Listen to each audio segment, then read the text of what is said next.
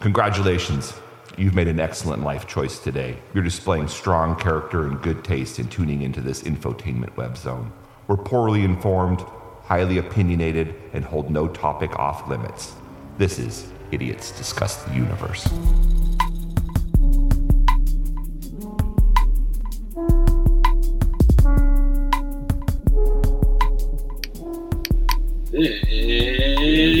And we're back. Yeah. Welcome back to another episode of Idiots Discuss the Universe. It's like we never left.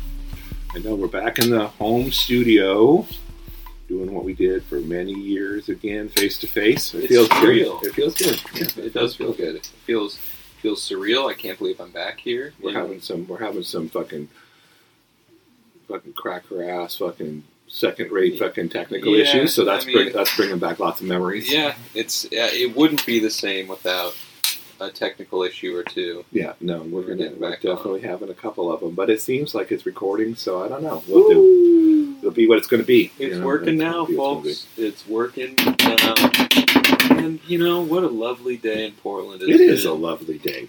It's been a lovely day, and I've been down in the Arizona way. Mm-hmm. And so I've experienced many lovely days, and some days that were just a few degrees too lovely. Mm-hmm.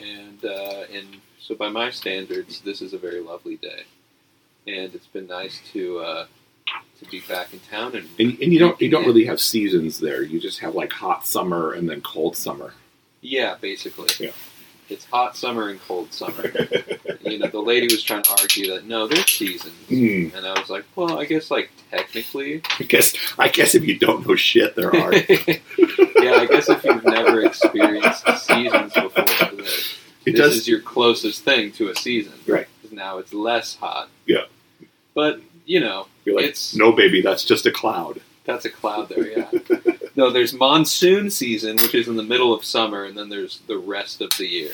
Uh-huh. So it's kind of like, it's just different, but it is very nice. Yeah. Coming from up here, I'm like, having like a sunny November is pretty sweet. A sunny December, hell, even a sunny January. And just the dryness is so nice. Just the dryness. Yeah, because even if you get cold there, like the minute you go inside and you warm up, you're warm. Yeah, you don't get It's so soaked. Nice. Even in Wyoming, like it's just like you warm up and then you're warm. Yeah. Yeah. It's so simple. It really is. It's a simpler place down there. The crackheads are just crackheads. They're not trans activist crackheads, Yeah. They're it's a crackhead lady or a crackhead man. They're not politically motivated. They're not politically motivated crackheads. They don't get any government money. But, that's neither here nor there. They're still down there. Especially this time of the year, they kind of come crawling out a little bit more, sure, yeah. Yeah, no, it's a little bit, it's their golden time. It's like the golden hour for bums. It is, yeah. We joke around that only the richest people and the poorest people can afford to be snowbirds, It's true. It's true. They've done studies that millionaires and homeless people have almost the same world mindset. Almost identical. What?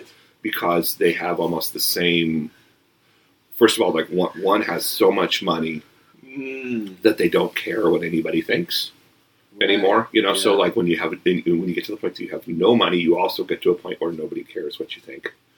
But that's a little different. Nobody cares what you think. Nobody cares. You don't care what anybody else thinks. You don't care what anyone else thinks. Right, because you're just so down and, you're operating on your own level. Yeah. Yeah, no, they've done it. They've done it like homeless people, and then like the top 0.5% are very similar as far as like how they go about their lives. Just for sure, in a different world. Yeah, and like they have so much money that it almost like money doesn't exist to them in the same way that like a homeless person has no money, so like it literally doesn't exist. Right. They still, yeah. Mm-hmm. No, it's interesting, but and obviously there are differences, but like it. That seems to happen with a lot of the extreme ends of the spectrum of anything, where they kind of start meeting. It's like this loop, Well, sure. It's the same personality type. It's just been filled with different. It's like a Mad Lib. It's like the dudes shouting down with the USA and the dudes shouting USA. When they were born, they were both given the same Mad Lib. They've just filled in different words to the parts that are missing. So like.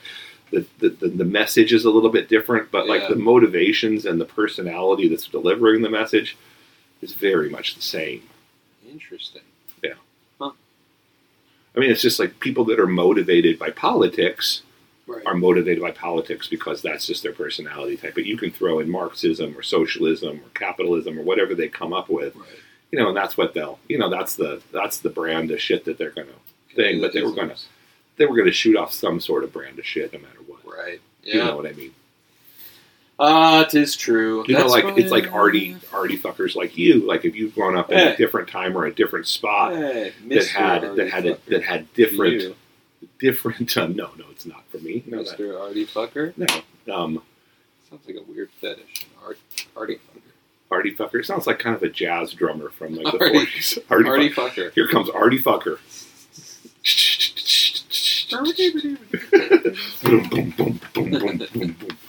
Yeah, it's Artie Fucker. Okay, what about Artie Fuckers like me? Well, if you'd grown up in a different cultural context, you would be doing something different than what you're doing right now, but you would still have the same personality thing that you have. You know what I'm saying? The need to express or whatever. Yeah. You would just have different stuff that you felt like you needed to express. Right. Totally. If you think you're 1 in a million, there's 38 more of you in California. Well, except for me. There are probably 150 of you in California. I'm an original little flower. No, that's what my mom told me. Yeah, well, she still tells me. She was right. She still tells me that, and she gives me like a kiss on the forehead. And it's so nice that your forehead's getting bigger as she gets older, so she can't miss. Yeah, that's why I was like, yeah. I always yell at her after because I'm like, "This is why I've been going bald is because of all of your kisses, mom." Of, yeah. Damn, mom. Fuck. But I know you have some things to talk about, and I just have really like one observation that cleared up so much. That cleared up so much for me. It doesn't make it anything any better. Okay. But it does clear it up. You know, like, so the reason why everything sucks now, well, not really sucks. I just didn't understand it. You know, like how they're taking like intellectual properties and things that have been one way for a long time. Then all of a sudden they like seem like they're changing. You know what I'm saying? Like the characters seem like they're changing, or the movies are changing, and just like the dynamic of how the characters are have changed. You know what I mean? Like there's more of like the lady bosses, and there's more of like the more inclusivity. Yeah, it's a weird thing, and I thought it was like, you know, there is some inclusivity going on with the whole thing and everything. But what it is I was talking to somebody, watching something about early childhood development and how people play, and it totally makes sense that like the movies have changed the way that they are right now because women are doing the majority of the writing. But if you look at little kids, like when little boys play, right? Let's say they're playing Batman, right? They try to imagine themselves as Batman, right? They think of like, oh, what's Batman doing? Well, how's Batman react to this? You know, and they put themselves into the role of Batman, and they kind of become Batman, the character, when they're playing that. You know what I'm saying? So like, when you're playing Star Wars, like Luke Skywalker stays Luke Skywalker, you know, because like that's who it is, and you know that's why you have to have all the different ones, and all the stuff has to match, and like boys get into that sort of thing, right? But girls, like if you give them a Batman doll, like they put themselves into their toys. Okay, so like Batman gets an apron put on it, and it makes cookies with the little girl. Batman goes to a tea party.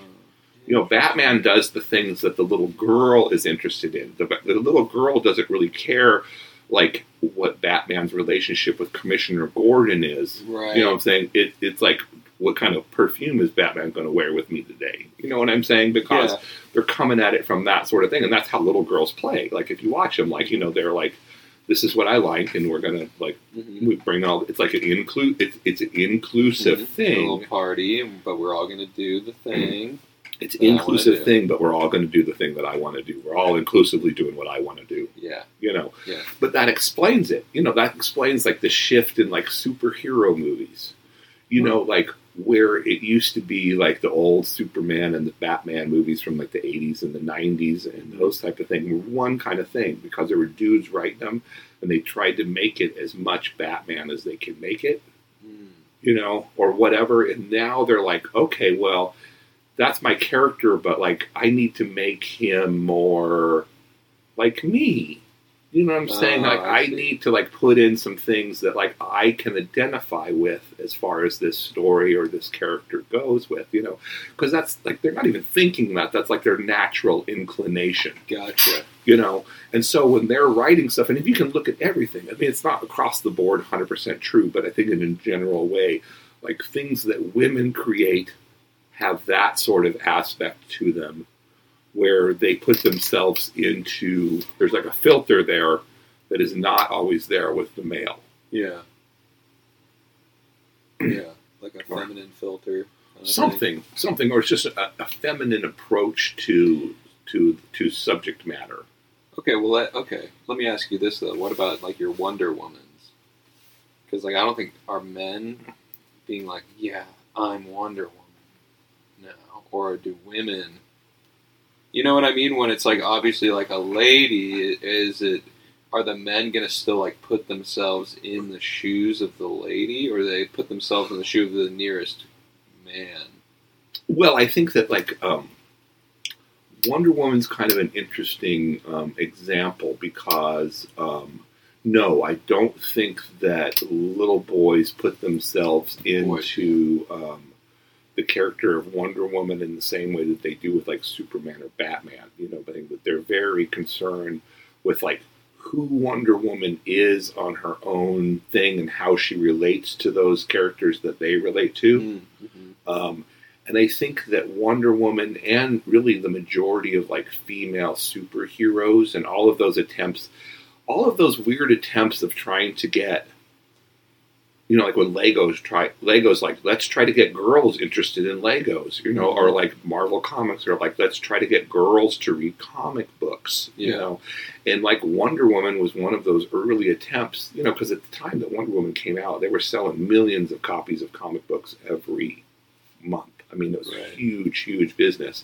They're like, but only boys are really buying them, you know, so they're like, let's see what Wonder Woman does, you know what I'm saying? And it just didn't quite ever work. Right. You know what I mean? Like, Wonder Woman never could really carry a book. You know, she could never, you know what I mean? Like, it just would go out of print. You know, like, she would get thrown into, like, superhero groups. Yeah. And dumb lady. Huh. Well, it just wasn't that much of a market for her. Yeah, no, I'm kidding. But and the same was true with like Captain Marvel and like all the female, like they just didn't have that. They just didn't have the fan base, you know, until recently. And now I think that there are young boys that put themselves into Wonder Woman and like, you know, there we go, we're on our way. Yeah, I'm a strong woman. I am a strong woman. Yeah. No, I think that does make sense, but it also is a little scary because it makes girls seem kind of like, well, not like sociopathic, but like narcissistic or something. You know? No, Craig. They're caring and compassionate, and they love others, and they want everyone to be okay. Do they? Yes. Do they? Yes, especially other girls. Like, girls and women want everyone to be okay, especially other women. If there's one thing that I've learned, is man, you were rolling with a good crew then, I guess. Yeah. A different crew. Yeah, it's really great. You know, just my new life. So much support. So much support, and you know, we all get together and we cry. And we say, you're doing great, you know? We say, you're doing great. And we cry together, and we breathe in various, like, scented oils, you know? And it seems like Jess would want to punch somebody in the mouth at that thing. I'm just kidding. You're doing great. No, I don't know. I can see kind of like you and...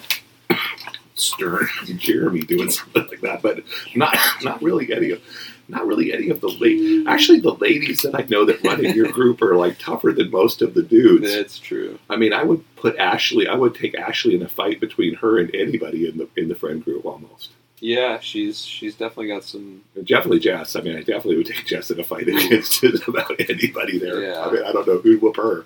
No.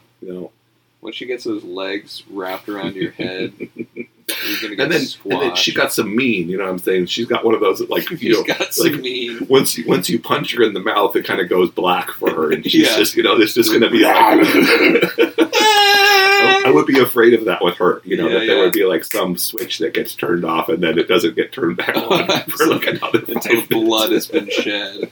Yeah. Yeah. No. In all honesty, it's just interesting because, it's by the theory that you've painted, it's like boys have more of this. I don't know if you would call that empathy because it's not exactly empathy, but it's like putting yourself in the shoes. It's objectiveness, you know, where you're like objectively trying to figure out what is Batman. Okay. You know, and then you put your. They're both kind of empathic. You know what I'm saying? Yeah. But like. One of them, you're like figuring out, this is a Batman, and how close to Batman can I get? And then the girl's like, there's Batman, and then Batman and me are going to meet somewhere in the middle. Right. You know, and Batman's going to have to change just as much as I change, you know. You know, and I do think that explains a lot of, like, it's not necessarily that men like men writing things, or, you know what I'm saying? Like, we don't, like, look at a book and be like, oh, well, this is written by a bitch. Fuck that. You know, like, and throw it down. But, like, if you go through things, like, if a man's going to write things in a way that, like, appeals more to men because they have that same mental association process. And whereas women will write things that, like, well, I can put myself into this position, so most likely you can put yourself into this position, too, or whatever, you know. Yeah. I don't know. No, it's definitely fascinating. There certainly has been a decline in the quality of media, movies, everything. And I don't know. I've been saying this like for a while, but it's a juxtaposition where we're taking subject matter that is of one stripe. You know, it's like having girls play football. Right. You know, in a sense that, like, football's still football, right? And girls are still girls, and they're both good things, right? But, like, you put them together, it's unwatchable, right? It's not as good. It's just a different thing, You know what I'm saying? So, like, if you take superhero movies, which are generally like a thing that like dudes have to drag other dudes to, or like horror movies. Like, horror movies are kind of like males want to go see those, and they take women along to those things. Right. You know what I'm saying? And then you're taking women and you're like, oh, let's write those things that are for men, right? And try to, like, you know, equalize the workplace or whatever they're doing, you know, but, like, it doesn't appeal in the same way that, like, you know, because, like, American Psycho, that movie, was supposed to be a horror movie, but it was directed by a female. So, like, men watch it and they're just like, I am Patrick Bateman. This is so awesome. You know what I'm saying? Like... And it was directed by a lady? Yeah, it was directed by a lady. As a female, is like the first female-oriented horror film. That's what it was supposed to be. But really, like... Men saw it and they were like, damaged beta cucks saw that and be like, oh, that's who I want to be, is Patrick Bateman. Yeah. Yeah. So it backfires, you know. And, like, when you're having, like... I mean, if we were writing Pride and Prejudice and Titanic... And, like, movies like that, and we had all the ladies writing them, and those were the huge movies that we're doing. You know, like, James Cameron's going to do something about two people, like, falling in love on a train in Europe or something like that. And we had ladies writing that sort of thing. Like, those would probably be fucking fantastic movies for what they were. Yeah, you know what I'm saying? But we still have, like, the primary audience is, like, dudes that want to watch shit explode. Yeah. You know? And those are the things that make money, you know, and so they're like, we got to, like, put that shit into these explosion movies, you know, because we can't be, like, just totally awful human beings. So we can't just give these men what they want because that's just base and awful. You know, we have to, like, put some of our stuff in there. And it's just not. It's You know what I'm saying? It just doesn't. It's just, I keep trying to add the wrong ingredient to a recipe, and it's never going to taste right. You know what I think we should do? Well, because I mean, there's Barbie. Barbie was like a ladies, right? Ladies for the ladies. Ladies for the ladies. And guess what? It worked like a fucking champ. Yeah, and I liked it. Oppenheimer. Dudes for dudes. Yeah, that was... I mean, but that was kind of like dudes for everybody. But that movie did well. I mean, it made money. Yeah, no, it did. I don't know. As a guy, I liked Barbie better. Killers of the Flower Moon was written for like sleepy Indians. Right. You know? And like if you're a sleepy Indian, it's perfect. Oh. Yes, yeah, it's so nice, the Indian. Why do you take our stuff? You talking? Why you shoot us in there? I'm so sleepy. Why do I have diabetes now? Oh, fuck. That's really the whole movie right there. There's a reason that's why pretty much the whole podcast is just so inappropriate. Yeah, but listeners are up. Listeners are up. Yeah, no, the last couple episodes have been knocking it out of the park as far as like, I don't know why. Yeah. Cool. Well, hey, I'll take it. Yeah. Just so you guys know, they don't pay us any Spotify residuals. Nobody pays us any kind of residuals. No one pays us anything. We don't make any money. No, I have to seriously like almost track Spencer down to get him, for him to give me half of the Patreon money. Yeah. Well, hey, I knew that this is what was going to happen. I knew that. I was like, let me send this to you right now, or I'm going to forget. And you were like, oh, it'll be fine. We'll figure it out. I'm just giving you a hard time. I was not upset at any point. Besmirch me. You besmirch my name publicly. You are like one of the few people in my life that probably I've been in debt to more than I have not been in debt to. You've never been in debt to me.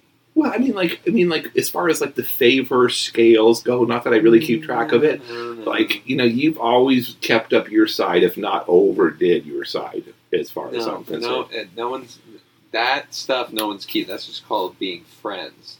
As far as your father got me a ticket to Iron Maiden that cost well over $200. Like, I've had some good friends in my lifetime, but I've never bought any of those fuckers like Iron Maiden tickets. No one's gonna. So that's pretty top shelf. He got me 2 tickets. That's some pretty top. I mean, that's okay. Some pretty top shelf. I'll take it. I will admit, I was the only friend of yours that was excited at all about. You were the only one who was going to appreciate it properly, right. And it's true. So I did get it for that, but you know that was like deeply appreciated. You know what I'm saying? Yeah, so, well, that's awesome. But that's just that's so. Just being I would have never gotten my money from Patreon. I would still have always been like, yeah, I'm still coming out ahead because I got it fucking. Oh, you know, well. Yeah. Well, the Jew in me will not owe people money. Like I don't and like. Part of it is that's money. Also me too, in the sense that like I just want to have like accounts squared with like friends. Yeah, you know what I'm saying? Yeah. But as far as like favors or like doing things or things that are nice, like that, I don't think about like friends. That's just intangible, like that intangible stuff. But like, oh, I picked you up from here or whatever. I don't think about that. I would pick you up. I need 2 more rides. I would pick you up. I would pick you up and help you with your bullshit when you live in there too. Sometimes, you know what I'm saying. I even helped you clean your car once. You know, it's just what friends do. After a certain amount of time. That car was just like rotten meat and goo. It was pretty gooey. Goo van. It was not good. Goo van. Yeah, I'm pretty sure there was like a small family of homeless living in there at some point. So yeah, no, it was. But again, like that Iron Maiden thing was above and beyond. It was above and beyond. That was awesome. It was one of the best shows I've ever seen. Same. That was fucking awesome, man. I'm glad we made that happen. That was a good fucking time. Mm-hmm. And, but yeah. That was before the world took a shit, wasn't it? Yeah. Was it? Yeah.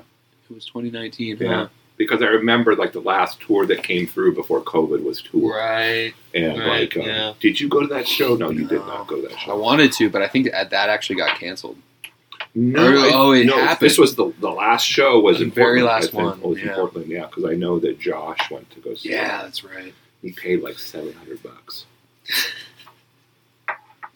But I mean, what else he got going on? He's just got a bunch of kids and that woman yelling at him. No, I'm sure she's very nice. He probably listens to this. Hey, Josh, if you're listening, I think you're fucking cool. I think he's fucking cool. Craig thinks you're not cool. Craig doesn't think you're cool, but I think you're cool. So just know that. Whenever you're getting that shotgun ready for when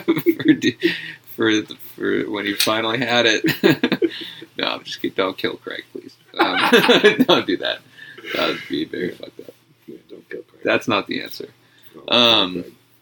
But yeah, I mean, we don't make any money doing this, so just to, I don't know.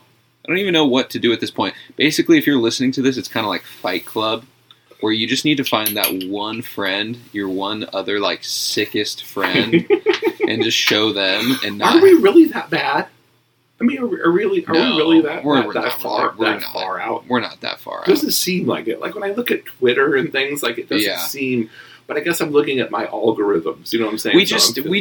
We're a blurry bunch where it's like sometimes like we're because there'll be the comedy podcast and they get away with saying like all these silly things and things that are offensive because they're comedians, but we're not comedians. We're just like some guys and sometimes they'll make jokes and sometimes we talk about blood libel. Yeah, blood libel. Sometimes we talk about blood libel and then other times we talk about movies, and then other times we talk about like new music and then politics, and so it's just kind of like we're more on like we have less to kind of I guess hide behind.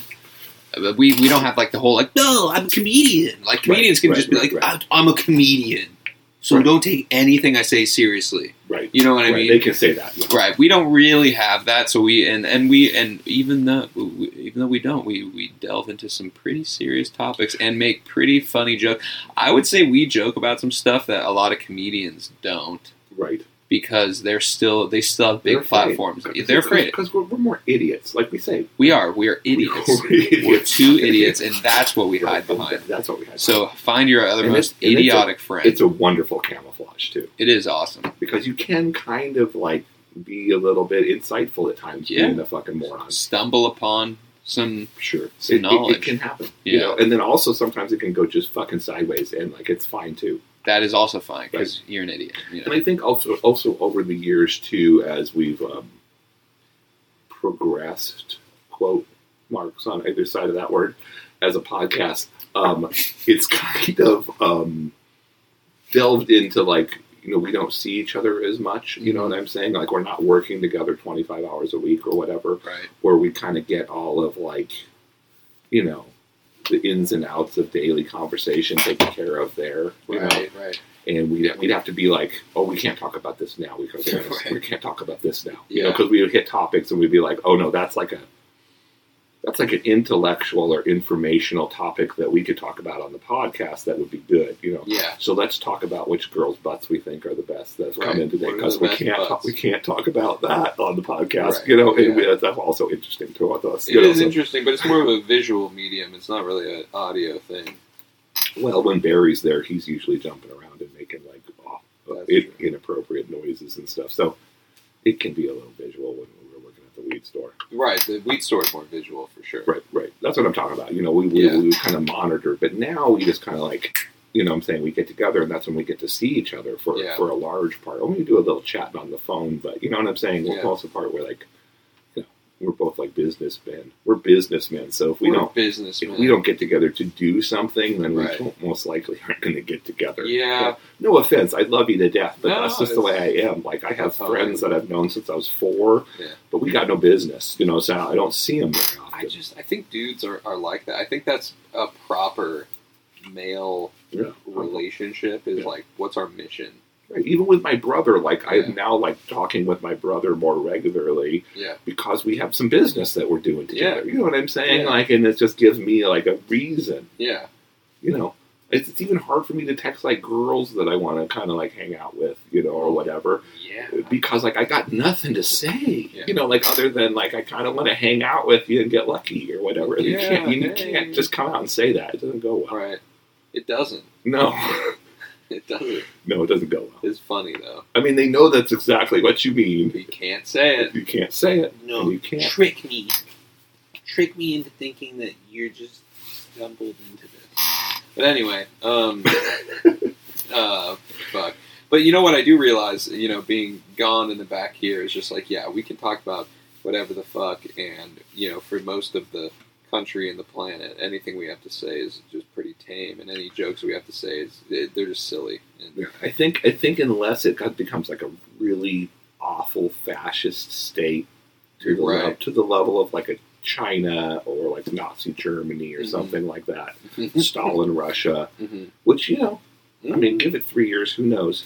But like they could come and like we would both go to the gulag or to the firing squad or whatever. But you know, like we were going to go anyway. Right. Well, there's always this like it feels like people are afraid.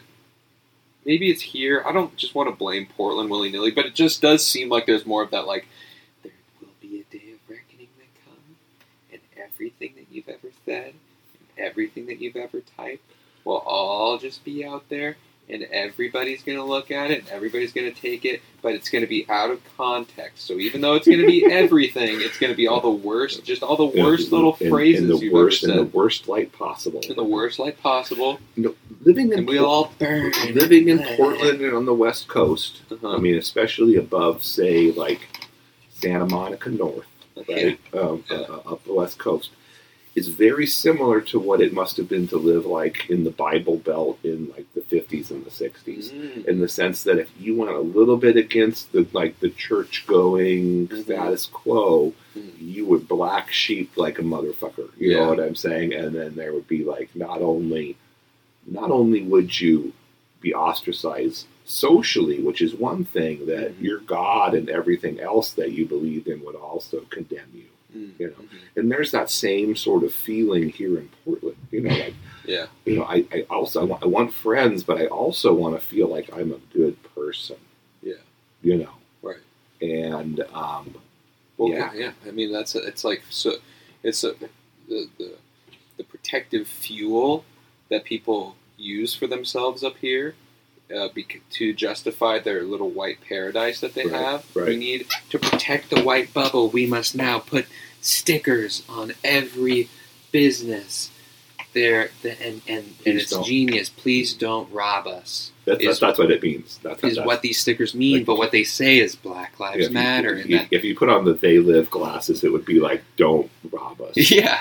No. Yeah. And so it's just like there's just a lot of like white guilt happening up here. And it's funny when you go to places, you know, like Phoenix, which has still tons of white people, but like. They're not guilty white people. They're not guilty. They're like, hell yeah.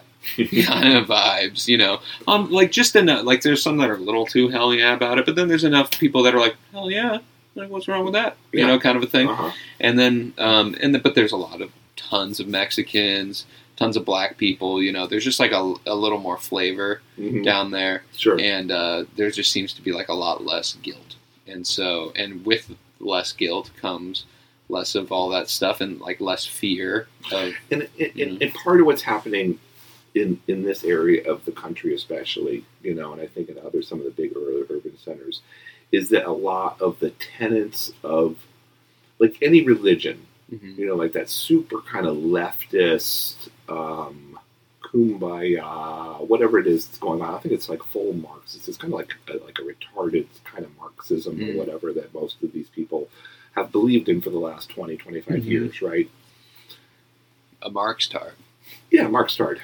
You know, so they've been Marx-tarding it for like 20 years, but it's getting to the point now that like it's hard for them to keep believing in the miracles. It's kind of like the Black Death in Christianity in the sense that like, man, shit is really bad. You would think that like Jesus would jump in here at some point because we've lost like 70% of the population of England. You know what I'm saying? Like, how bad does it have to get? You know, and like nobody's. Good people, bad people, everybody. It's kind of like the evidence in front of our eyes is betraying our belief system in this really core level that's hard to jump back from. And when you think that like, oh, we just got to be nice to people that are unfortunate and it'll all be good, you know, and then they're carjacking you or whatever, you know, or whatever's happening, you know, like where you you're doing all these things for this one solution that you've got in your mind, but it's coming out in this, the end result is way different than what you thought. And that's hard to like continue to just act on faith. But it's a little different than with, I mean, it is still faith, but it's like with that belief system, they eternally have like this sort of like Satan boogeyman guy to point to for like why all of that stuff is happening. It never quite works right. Yeah, no, we've never had true communism. That's why communism is not really evil. Yeah, all these homeless people who are shitting in the streets and robbing and doing drugs. It's not because of the legislation that we've all voted into place and our policies. That's because of the inherent sexism, racism, inequality, like all that sort of stuff. Yeah, right. That is it. And that's what the choir's singing still. Right. You know what I'm saying? But that's the jump that they have to continue to make. Yeah. And it's getting harder and harder to, I think, even on the inside, make that justification. No, it's going to start splintering. It already has with like all the Palestine-Israel stuff. You know what's really fun? Well, I guess I have a few points just from being back here. That it's a lot nicer than I remember. Sure. So it has been getting a lot better. I think so. The vibes, people are still like a little cagey here. Mm-hmm. It's Portland is no longer like, oh, such nice people. It's like everyone's fucking shell-shocked and like a little bit weirded out to be outside, you know, because everyone here spent like 2 years inside basically without seeing another person's face unless it was over a webcam, you know. And so that does something to somebody.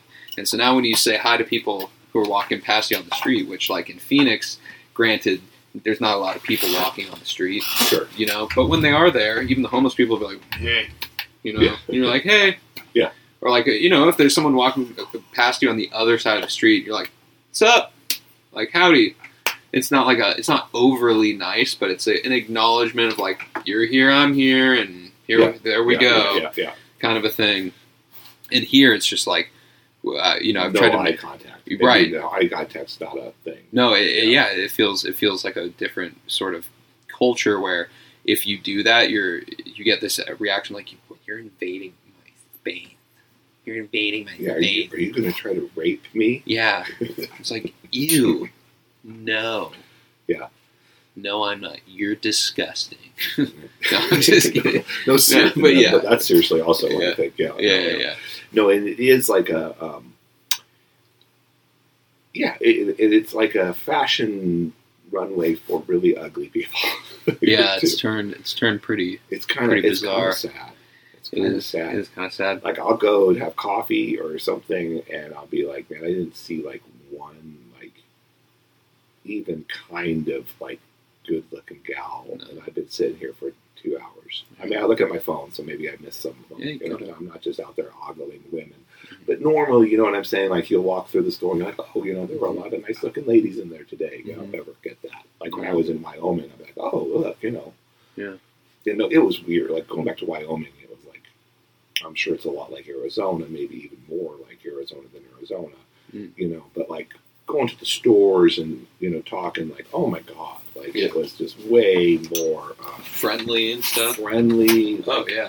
Heterosexual, if that makes sense, you know what I'm saying? It does, like it's just more like, hey, how you doing? Yeah, you know, if like a girl smiles at you, that like you think, oh well, you know, you don't have to think like, oh well, like that means that they think that they're like my mom's like she's smiling at you, you know, like that means that she likes you, you know what I mean? And like here you'd be like, oh well. Good. Nice to see you too, sir. You know, I'll be on my way to the car. Like, okay, she's smiling at me, but I can't seem like I like her because then I could be seen like an aggressor. And then she'll blow. Next thing you know, she's blowing the rape whistle, and you're going to prison. You know what I'm saying? And but that's an exaggeration. But there is that sort of like, you know, it's a weird. You just don't know. Mm-hmm. You're not quite as sure of the playing field as you are in like Wyoming. Yeah. You know, and I'm sure in Arizona as well. No, totally. And it's just some weirdly, like you say, some shell-shocked folks that didn't like really bathe or take care of themselves for a couple years. Yeah. I get that from a lot of folks that they're just like, man, I wish I had the strength to really try to start getting back. Right. Yeah. And a lot of them under like, I think the belief system, it's like, they do think like the world is going to end, you know, for a lot of different reasons. I know a lot of people who think that like different political sides and stuff. And I think like operating under that belief is just like, yeah, I mean, there's nothing like more hopeless than being like any day now, you know what I mean? And how are we looking there? Oh, we're good. It just said. I think we're good.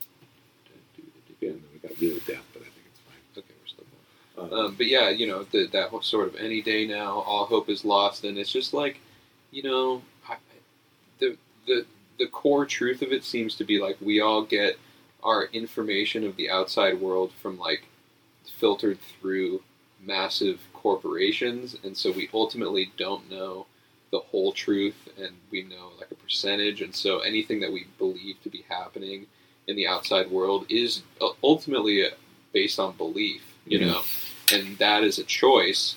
And it's just like, if you want to choose to believe that the world is, you know, constantly going to be ending because of wars have always been happening, wars will continue to happen.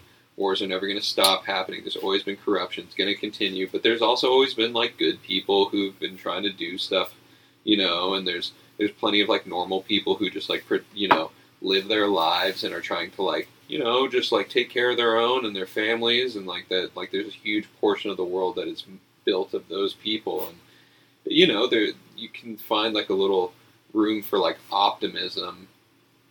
And then it's just not, it doesn't quite seem so bad, but it's just a lot of the people up here, I'm just like, fuck, dude, it's like it's doom. They are what's the word that they're using for right now? They're like anti-humanists. They're anti-human.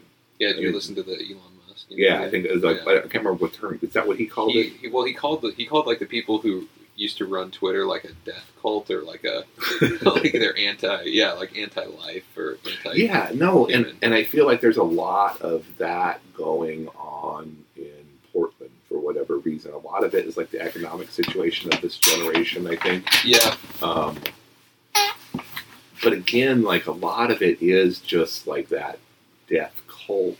Well, humans are bad. We're a blight on the earth. And right. It's like this overwhelming, like, guilt of existence. That sounds religious, you know what I mean? It is. Yeah. I mean, it's a direct transfer from those feelings without any of the, like, because before you'd be like, well, you know, we're guilty from the moment that we're born, but we're also in the image of God. Mm-hmm. You know what I'm saying? So, like, it's kind of like we got some good and we got some bad, but, like, they don't see any of the good anymore, you know, especially if they're a whitey. Right. You know? Then they're fucking super. Well, it's all of the sin of humanity being put on, like, a specific race, which that, I'm sure, has happened before in the past, like, in all different scenarios, but it's just, like, another instance of that. Right. You know, the sins of humanity are on the shoulders of white. Well, I mean, that's happened a bunch. You know, everybody thought that the sins of the world were the responsibility of the Romans, you know. In a lot of ways they were right, or against the Persians or whoever it was, and they're right. But it was very rare that, like, the Romans would agree with that. Right. You know, and we're kind of in this situation where, like, we are, like, this, the first of, like, the self-hating empires. Yeah. Well, yeah, totally. I mean, the thing about it is I think that they, like, so let's say, you know, all the white men who are running stuff, I don't think that they agree, but they probably do agree on the fact that, like, all right, well, I mean, yeah, you're right, we've got a lot of money and power, and so we're going to continue to use that money and power to keep the little piggies fed, and we're just going to make more of the bullshit that we think you want to see, but you're just going to eat it up and just continue to make us more powerful.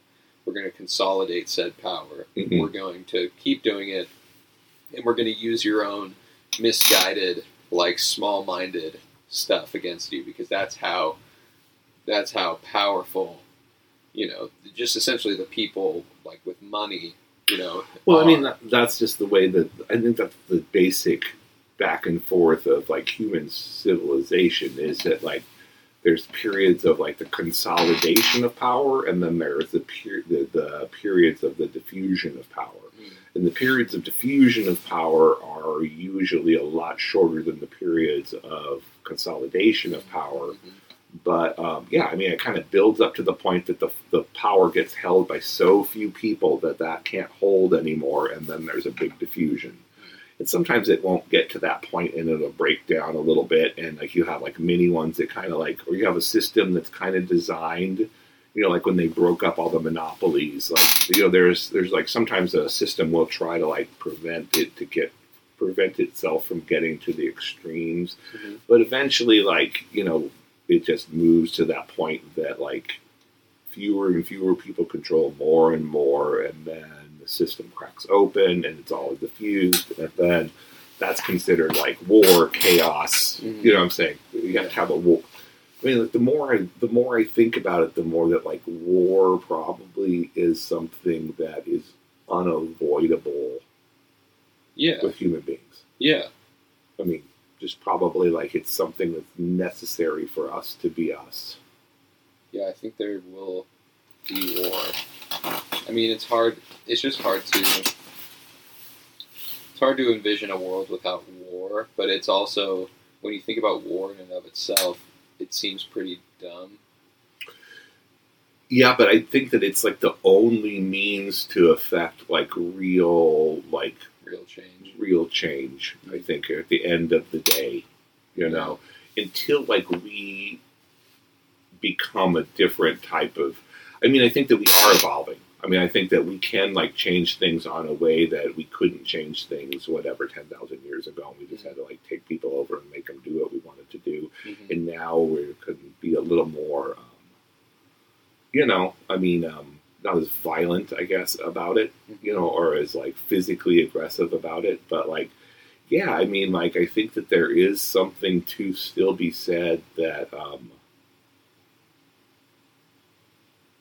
I don't know, I just don't see that there's any way to truly resolve, like, certain types of differences between different populations other than war. And, like, a decisive war eventually is what solves that issue. Yeah, we're still just kind of mostly chimps, ultimately. I mean, like, if you take all the emotions out of the Israeli-Palestine problem, mm-hmm. right? What are the actual true solutions to that problem, right? There are very few. Yeah. You know what I'm saying? Because, like, those two populations live in the same part of the world. They now have generational hatred of each other, mm-hmm. and, like, generational violence against each other, mm-hmm. and they are not going to ever be able to live together in a way that is going to be, like, anytime soon that is going to be, like, peaceful and, like, cohabitation or any of that sort of stuff. You know what I'm saying? So, like, really, like, the only, like, true solutions that solve the problem are, like, one of the two populations just is decimated or goes away or whatever it is. You know what I'm saying? That's, like, the old school way of dealing with, mm-hmm. like, global politics. Mm-hmm. And the reason is because that's, like, one of the ways that you actually solve that issue, mm-hmm. you know, and it's horrible. Yeah. But, like, it is, like, the way that, like, it works, you know what I'm saying? Like, America would not be America if it didn't take that kind of position with, like, the American Indians. Or if the American Indians hadn't died of smallpox the way that they had. Mm-hmm. You know what I'm saying? If we would have had, like, a population of American Indians that didn't die, like Africa's native population didn't die when we showed up. Mm-hmm. Like, it would be a totally different story here. Right. You know, but, like, yeah, I don't know. That was not the attitude back then. The attitude was then like, yeah, we're just going to kind of like get rid of all of it. You know, like the Indians in California, like there are no Indians from California. There's no California Indian tribes. Mm-hmm. They were all killed off like almost completely. Yeah. Same on the East Coast, like in the Northeast and different areas, like, you know what I'm saying? Right. Like the Wyoming Indians who are from wherever on the East Coast. Like Wyoming's named after some like Indian tribe from Pennsylvania or something. But those fuckers are all fucking extinct. Like way before even like the United States was founded, they were all killed those fuckers off. Well, they were all warring with each other too. Well, that was primarily what it was. Yeah. You know, like I mean, a lot of the we don't realize how much the Indians fought with each other over who could trade with the white people. There was like certain tribes that were like the middlemen between the inner country tribes and then the ones that were trading the beaver pelts for the guns or whatever, and they controlled everything. Mm-hmm. And we don't realize that one of the reasons why we kept exploring was because the traders were trying to get past the Indians that were ripping everybody off to get to the Indians that were actually trapping the stuff so they could make the trades without their middlemen and make more money. Yeah, I mean... But I mean, like, I don't know, I mean, like, the...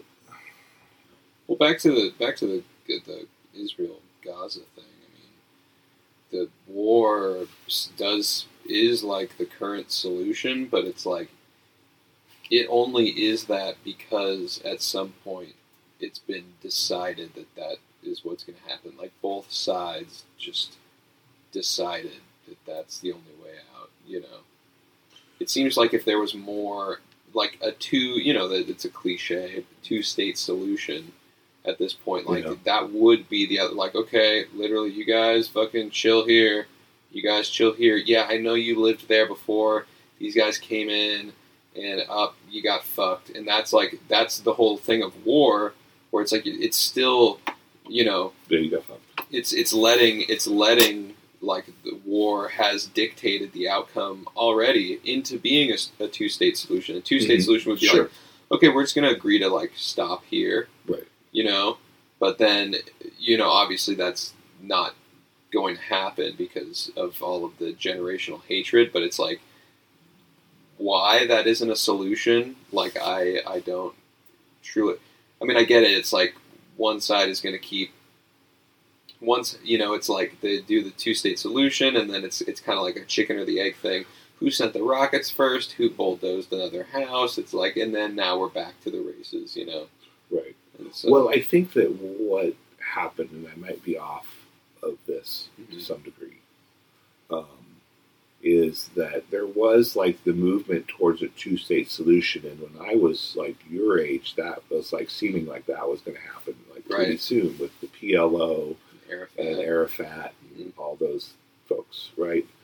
And then like that fell apart, and from what I understand, like Hamas was like the other political faction in Palestine, and they were supported by the Israeli government in order to take over so they would be less... And those folks did not want to have a two-state solution. They wanted to destroy Israel, right? So like, get those guys in so we don't get that deal. Yeah. Because we know that when push comes to shove, like Israel has the power to get rid of the Palestinians. Right. And so that's what happened. Right. And so it's kind of like a setup. Mm-hmm. I mean, it's kind of like what we did with Al-Qaeda. Right. You know, like, we fucking founded it, gave it a bunch of money, trained it, you know, let it fight against the Soviets for a little while or whatever, you know. Yeah, it's a classic. And then it's ready to do the thing that we need it to do if you're that. I mean, to think that that's something that happened, I mean, to think that, like, okay, we supported Hamas because we don't want to have a peaceful solution. We want to, like, fight this out to the end because we know they're going to win, which, you know, I mean, logistically, that's a pretty, like, smart move, right? But, like, I don't know if I am at the point that I am jaded enough to think that they would be like, oh, and then we'll let them attack us a little bit. Right. And so we have reason to now finally do this because we have an American president that is like, he can't get more unpopular than he is, mm-hmm. you know, and he'll do what we want him to do. Mm-hmm. And this is our chance, right. you know, because whoever's coming next, we don't know, you know, what they're going to do. You know, well, wasn't like Trump pretty... Oh, yeah, I mean, most likely they'll all be pro, but, like, they might do stuff. I mean, right. Biden's not. Well, he, like, sent money to Iran or whatever. Well, I don't really know the deal. I don't know what the deal was. I don't understand what the deal was. Or they opened up some of Iran's own money so Iran could get it. Yeah. But, like, as far as I know, like, if you look at the dates, like, it doesn't really... line up to, like, I mean, I'm sure Iran's given money to Hamas and Hezbollah and all that sort of stuff and some shit in Syria because that's what Iran does, and I'm sure that that's true. But, like, I don't think that exact money that Biden opened up was right. what, like, bought the, like, paragliders that came right. in and got the, you know what I mean? Yeah. But, man, the jaded part of me, like, looks at that and they're just like, man, it's, like, too good to be true. Yeah. You know, and it's like, it just works perfectly. The timing works perfectly. Yeah. And it's just really inconvenient for the Palestinians. Yeah. Like all those innocent folks. That, inconvenient. Mm-hmm. It's a tragedy. It's And they're going to do the same thing on the West Bank. I mean, they're not going to stop. Right. And so, but when do they stop? When they get the like, I think when they get like their political boundaries of what they consider Israel, because it's not really a war. We have to understand that's like it's all Israel. Right. It's like Israel versus Israel. You know, really, if like we're looking at everybody as citizens of that country, which we really should be. Right. You know, once we realize that, like, oh, Israel's got to beat the Palestinians, we're like. Well, Israel, like the Palestinians in Israel are all part of the same country. Like, do they have to beat their own countrymen to the point that they don't exist anymore? I mean, like, it's a weird deal. It's really sad when you zoom out on it like that, you know. If you just go at it from the political standpoints of, like, where the lines are drawn and all that sort of stuff. I mean, yeah, I mean, but, like, you look at it on Google and there's, like, all sorts of dotted lines within the lines. And you're like, there's all this, it's land disputes, right? It's like the lines, that is what the war is about, is these lines. And they're like, hey, you got half the world does not recognize where these lines start and end, you know. And and so, but, yeah, I mean, it's just, like, it be great if it could just be a one state solution, and I think that's what Israel wants. Like, I don't know, like, why is that so? Like, I guess I get why it's so. It's very hypocritical, and I do think, like, you know, there is something to be said for, like, holding the Jews or the Israelis, not the Jews, I guess, just the Israelis, holding the Israelis accountable for, like, you know, the bullshit that they've pulled, which has been, like, well-documented and pretty shady and not, very not cool. And, like, even they'll, like, they don't even try to admit it. Like, this lady on Tim Dillon, who is, like, you know, basically an Israeli, like, actress spokesperson, you know, she's not even, she wouldn't try to defend, like, the stuff that happened in, like, the 70s and, like, all, you know, the various false flag operations that have already gone down in the history of Israel. It's like, she's like, well, there's bad things that happen, you know, with the country. Look at the United States. And she's right. Like, you know, like there are, every country has, like, blood on its hands, basically, from forming its borders, you know. Sure. Yeah, I mean, I guess that that's absolutely true. And I think it's still, like, responsible for other countries that are not currently, like, doing, like, that stupid shit that, like, every country does, to call the countries out that are doing it while they're doing it. Mm-hmm. You know what I'm saying? And, like, try to, like, mitigate it to some degree. You know, because we are doing less of that, I think, as, like, a world than we ever have had in the past. But again, like, I guess maybe we're moving back into, like, the more of a... It's like, what do we do? What do we do? Because... there's, like, this whole idea that, like, America, because of the prosperity, we have a responsibility to, like, protect the world, you know, but then we, like, become, like, the world police, and then if you're the world police, then you're making decisions for other people. It's like, that's not good either, and so why don't we just go back to being, like, isolationist and just like let the whole world just kind of do its thing, but then is it the world's going to rise up and like come attack us? Like, you know what I mean? It's all just this. I don't understand why we like I think we should just objectively be like, hey, look at these assholes over here. Look at this group of assholes fighting this other group of assholes over reasons that neither one of them can even remember why they started. It goes back. Mm-hmm. It goes back 2,000 years. They're talking about like a temple under a temple under a temple or some shit, you know. Mm-hmm. And would you look at that? You know, it's like some fucking. It's like the Jewish Lord of the Rings. Yeah. You know, I mean, okay. I mean, when do we throw the ring into the fucking fire pit? Yeah. And fucking save us? I mean, it's all like a bunch of fucking Star Wars shit. Right. And so why do we have to take a side at all? Like, that's been the main thing that I don't get is just like, why are we being pressured both as citizens and like there's public figures and everything? Why do we have to take sides? Well, because it's all about a bunch of money. Right. You know, it's a bunch of money. Yeah. Because we're probably making money off the situation. Yeah, and there's some Jesus stuff going on in it too. Right. You know, for sure. Yeah. You know, we've got our own like weird. It's a weird thing, you know. But yeah, we've got our own weird thing with it. You know what I'm saying? Like that is all just us. You know? Right. And I don't know. We always have kind of had it. I mean, we've had it since the Crusades.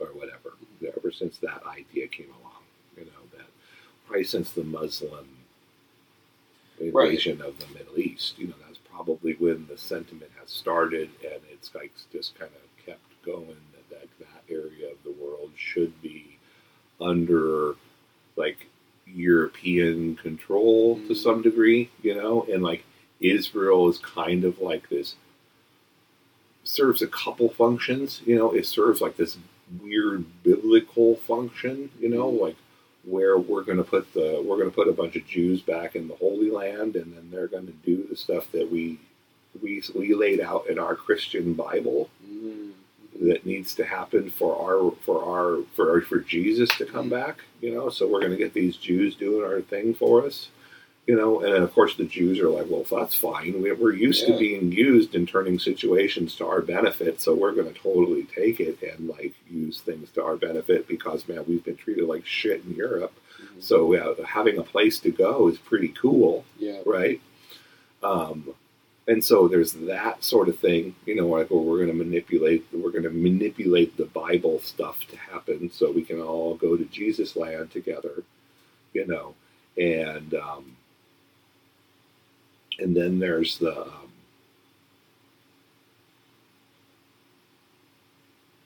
it's not I don't know, it's not like the Jesus thing again, but it's like I don't know, I mean, like we have more Jews in America than there are Jews in Israel. I mean, I think we have more Jews. I mean, the largest Jewish city in the world is New York City, I think. The largest Jewish population in the world is New York City. And I think number 2 is Los Angeles.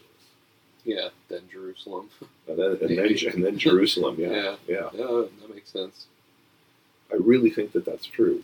You know, I mean, so there is that sort of like weird tie to it too. Yeah. Yeah, it just, and there is like this like bitterness about like. All the Muslim takeover of that part of the world. And it's really weird because it's kind of like this self-fulfilling deal. Yeah. You know, because if you go to like westernized Islamic countries like Turkey where I was, you know what I'm saying? Like it's great. You know what I'm saying? Like they're totally ready to assimilate. You know, it's just like we don't give them like, you know, like we push them towards that other fundamental side. Right. You know, if we treated everybody... The sticks and the rocks and the peasant wives and stuff. If we treated everybody like, you know, that's all like... That would all be like part of Europe again. You know, we wouldn't even like make that differentiation of like the Middle East and Europe. Or they drink different tea here. Yeah, because for most of history, like they looked at that part of the world as the more civilized part of the world. Right.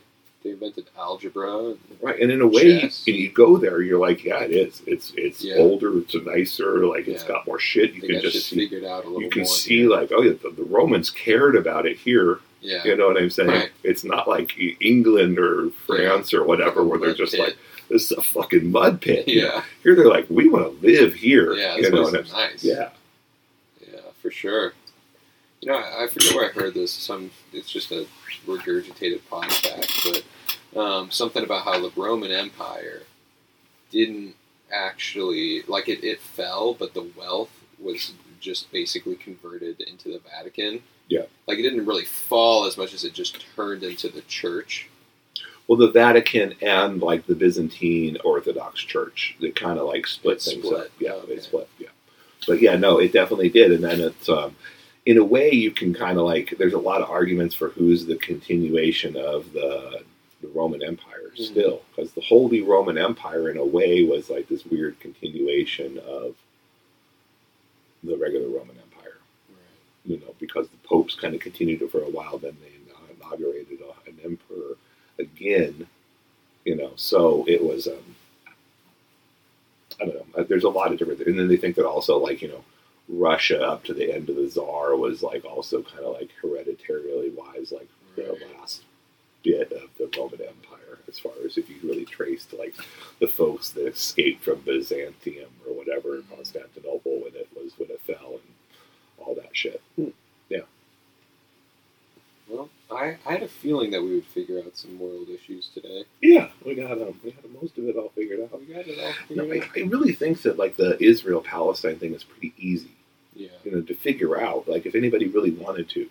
You know, like it's like it's not okay to like kill anybody, but it's especially bad to kill like innocents. Innocent women and children. And, like, if you don't want to kill your hostages, and, like, you can't differentiate between hostages that have been taken from Israel into Gaza from the innocent population that is being used as human shields in Gaza, because they're both innocents that are being used to guard bad guys, right? So they're both, like, it's not like one of them deserves it and one of them doesn't deserve it. Right. You know what I'm saying? They just brought in the right kind so you would pause for a second before you blasted everybody, right? So there's no differentiation there. So, like, whatever you're doing to, like, try to save the hostages before you destroy Hamas, you should be doing that for all of the citizens of your country. Yeah. Because they're the citizens of your country. They are, yeah. If you want your borders to be there, which you do, then these are the citizens of your country. Right. If you want to cede that country and declare war, that's a different deal. Like, if Israel would have been like, okay, we are fucking cutting Gaza off, like instead of just cutting off all the supplies or everything, we are letting it be its own fucking thing, and then we're declaring war on it. Right. That would be a different deal than being like, oh, you know, this is ours, and so yeah, it's like Washington County's being a real fucker. Yeah. So like we're gonna barricade that fucker, and then we're gonna carpet bomb Beaverton. Right. Not a bad idea. No, but because we hate those animals. Yeah. You know what I'm saying? But that would be like somebody like it's like locking one of your kids in the basement. Yeah. It may not be your favorite kid, but it's still like it's one of your kids and it's against the law too. You know. Yeah. Yeah. So yeah, Israel should probably take a beat. Take a breather. Like, hey, have a Cliff Bar break. Have a little Cliff Bar break. And then, use your huge intelligence thing and go after the actual dudes that are in Hamas, that seems right. And if you can, like, even if you kill like 2 or 3 Palestinians every time you kill one person in Hamas, I think that most people would accept that. Yeah, you know what I'm saying? Like, oh, you know, their brother and their fucking cousin and uncle are driving in their car with them when we fucking blasted it with a missile. You know. Yeah. Sometimes you hang out with assholes and you pay the price. Right. You know what I mean? So, like, that would be the way that, like, I mean, you control the whole city from every side. Yeah. So it would just involve, like, an intense, like, net sweep of the city. And then afterwards... you would establish a new civic government for that area of the city that would be democratically elected, and you would try to enact, like, some equal rights for everyone. Yeah, I mean, like, it seems like going in there, and, because, like, one of the biggest problems is, like, obviously Israel's getting, like, really terrible PR right now, because it is, like, kind of like punching a 5-year-old in the face, yeah, repeatedly, like on TV, right? And like, yeah, the 5-year-old did some bad shit. Sure, it was really bad. Yeah. It's kind of not a comparable thing, but it's like it's still an adult beating on a child. After a while. Yeah, it's still you're kind of like, ooh, okay, he didn't know, or he was. You know, he's kind of just like a little 5-year-old, you know, and maybe you should try to not lower yourself to the level of the 5-year-old, you know, kind of thing. Right. And so... I mean, even people that are pro, like, corporal punishment in childhood, like, will bat an eye if you beat your child to death. Right. You know? Yeah. They'll be like, that was too much. Yeah. It defeats the whole purpose. Right. You want them to grow up and be good or whatever, be afraid of you and good, but you want them to grow up. So there needs to be like some sort of like attempt to rectify the wrongs that have been put in place by the Israeli government on the Palestinians. I mean, for sure. I think so, and I mean, like it. I think what's Elon was saying this, where it's just like basically conspicuous acts of kindness from the Israelis to the Palestinians. You know, it's like, I know with no expectation of anything immediately. Right. You know what I'm saying? Just like making sure there's places for them to work and not do it just like here's a bunch, not turn them into like a welfare population either. Right. You know what I'm saying? Well, we'll pay for all your food and we'll give you a place to stay and you know, whatever, you know, no, we'll let you like have your own industries, you know, whatever it is, you know what I'm saying? Like, yeah, he was saying like, even just now before all that, cause that's like a secondary thing, like just sending in some like serious, like mobile hospitals to the area and like, and just helping the people out right now. You know what I mean? Mm-hmm. And having like a live stream camera on it at all times, you know? Yeah. And just being like, here you go, like, we're going to help you guys out, you know, and at, like, risk our own asses to do so. And, you know, I don't know, because it's like, it makes total sense why they would be like, fuck that, and, like, we're mad, and, but, you know, it's like for every person you kill, you're going to make another terrorist, and so it just seems like you're just doing, like, a terrorist-making machine right now. Like, even though, obviously, you know, you have a right to defend like your civilians and your borders, but it's just like logically it seems like bombing all these people is just going to prolong the problem, unless you're planning on just like literally wiping them from the face of the earth. Yeah, they're just going to at least take northern Gaza. I mean, they're at least going to take a good chunk of northern Gaza and maybe Gaza City. And then there might be some refugees left in the south, you know, but they're not going to get to move to the Sinai. And I don't know who's going to take them. Otherwise, you know, Turkey's not going to take any more refugees. So, I mean, like, yeah, I mean, I think that they're going to kind of, you know, let a bunch of them die off, you know, maybe, who knows, you know, there's going to be a bunch that are going to die from like hunger and, various things. I mean, it's been a month now, right? And I don't know, looking at that city with 10,000 people does not seem like very many people. You know what I mean? What do you mean? They say 10,000 people have been killed. Oh, I see. I'll bet you there's been way more than 10,000 people killed. Yeah. You know? Yeah, I mean, if there's actual people in the places where they're bombing indiscriminately, because sometimes you like look at the footage or just I've been mostly avoiding it, but it's like I see some of it, and it's like they're bombing a building that looks like it's been bombed already, and like it's like empty basically, and I'm like, okay, I mean, yeah, but like, why would anyone even be there? You know? I guess there'd be more Hamas fighters setting up positions to meet the Israelis when they come in on foot or whatever. So they're re-bombing it again. But yeah, I don't know. But we are hitting the time zone, so we can't figure out all of the Middle East. Damn it, we almost got there. We're close. We're close. It's not. If people want to do the right thing, it's not terribly hard to do the right thing, you know. But stop kidding each other. They got Jewish Lord of the Rings going on, and there's lots of money. It's called Oh Lord of the Rings.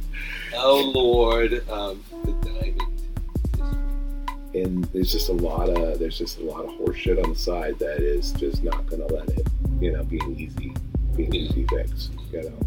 And I get it, you know, somebody kills your family, you're fucking pissed for probably the rest of your life at those, you know.